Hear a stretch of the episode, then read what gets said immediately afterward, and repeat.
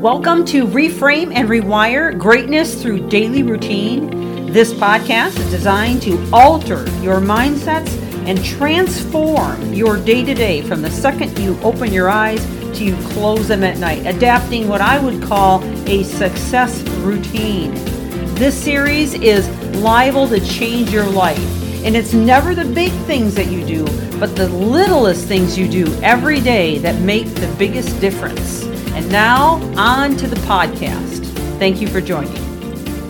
Well, welcome back to the podcast as we continue in this series on finding positivity in a negative world. And I hope that this has been beneficial to you. If you're just now joining, I would encourage you to go back to the very beginning as we are covering multiple ways in which you can have a more positive mindset, feel more settled in your heart, and have some hope spring up within you, which I think we could all use that no matter what situation we're in. But with the climate that we're in today, in terms of our culture and the societal chaos, I think we need it now more than ever.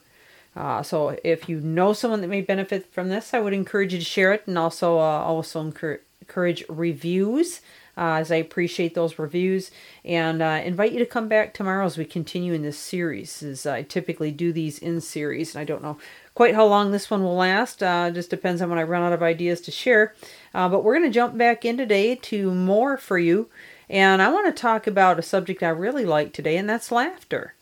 Laughter has some surprising benefits. Now before you make any assumptions on what I'm going to talk about, hear me out. Because, I really feel like laughter can be generated much easier than we might think. Okay. So, whether you watch funny cat videos or, watch your favorite old comedy movie, maybe that's been on the shelf and collecting dust, or perhaps you use digital devices and you look one up that maybe you haven't seen in a long time. Or you just plan some time together with friends that you enjoy laughing with and enjoying one another. Laughter is a huge, huge asset to creating that positivity because it does a multiple number of things inside of you. That's what I want to talk to you about today, primarily. And I want you to understand that if you don't make time for this, actually create time and figure out a plan for it. When you're in a negative world like this, it's not going to happen that often. So you have to be very deliberate with this particular thing. In fact, I knew of a story once of a man that is actually cured of a fatal illness. He was only given like 3 months to live, so he just decided to go home and watch funny movies for as long as he could because he wanted to just drown out the thoughts of the fact that he was dying. And he was a kind of lonely man. He didn't really have a lot of friends, or he was widowed, so he didn't have his wife anymore. So this is how he decided to end his life. Well, interestingly, after about 5 to 6 weeks of this laughter, he went back in and they said the tumor had shrunk significantly. And the doctor said, whatever you're doing, keep doing it. So he did. And so he actually ended up living much, much longer, actually years afterward from the results of his laughter. So let's talk about the nitty gritty on this and help you to take away some great stuff from today. So first of all, the nature of laughter is pretty powerful. In fact, the health benefits are quite extensive. It is indeed a medicine for all. You've heard the phrase that laughter is the best medicine. Well, it includes the release of stress hormones, which, remember, we've talked about that before. Cortisol is pretty devastating. It will definitely improve the mood because it releases oxytocin, serotonin. In fact, laughter has been shown to release the chemistry that is necessary for the body to have balance in homeostasis, and has a tremendous impact on your behavior. By lessening the presence and production of stress hormones like immunosuppressants through mirthful activity, yeah, there's a word for you, like laughter, the overall health and well-being of a person can be vastly improved. So on the positive side of hormonal impact, laughter increases the number of beneficial hormones like endorphins, which are typically obtained through exercise, but you can also get it through laughter.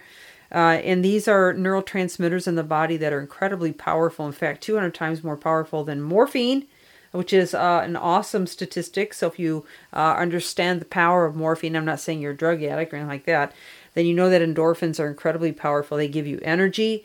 They give you a greater sense of clarity. They will remove brain fog, brain fatigue. They will help you sleep at night and increase your immune system and a number of other things. Also, studies have been shown that the endorphins are painkillers.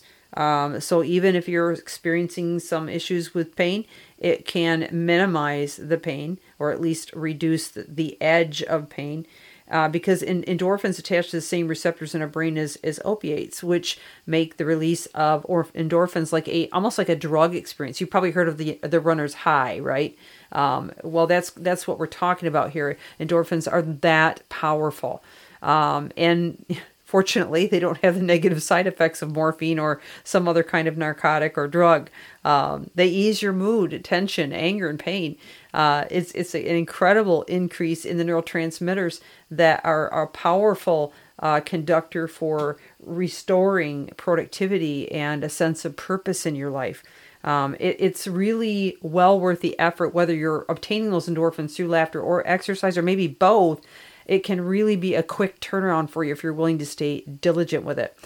Furthermore, I've mentioned this before, but it boosts the immune system tremendously and has been widely studied that it stimulates antibody cells to develop at faster rates by changing the body's chemistry through these hormonal shifts. This increase in antibodies means that the body is able to fight off illness and infection easier because the T cells are a type of white blood cells. And they're known as lymphocytes. And studies have shown that the efficiency of T cells is actually increased in a subject who regularly laughs and adds these hormonal advantages to their overall habits and daily schedule. All right. And we've already talked about exercise and what that can do for us. So that's also incredible. But did you know that laughter also helps decrease high blood pressure? So again, if you're dealing with a lot of stress and you want to bring down the blood pressure, you want to feel better, then definitely find means to laugh. Okay. It even increases blood oxygenation, which is very good for your heart.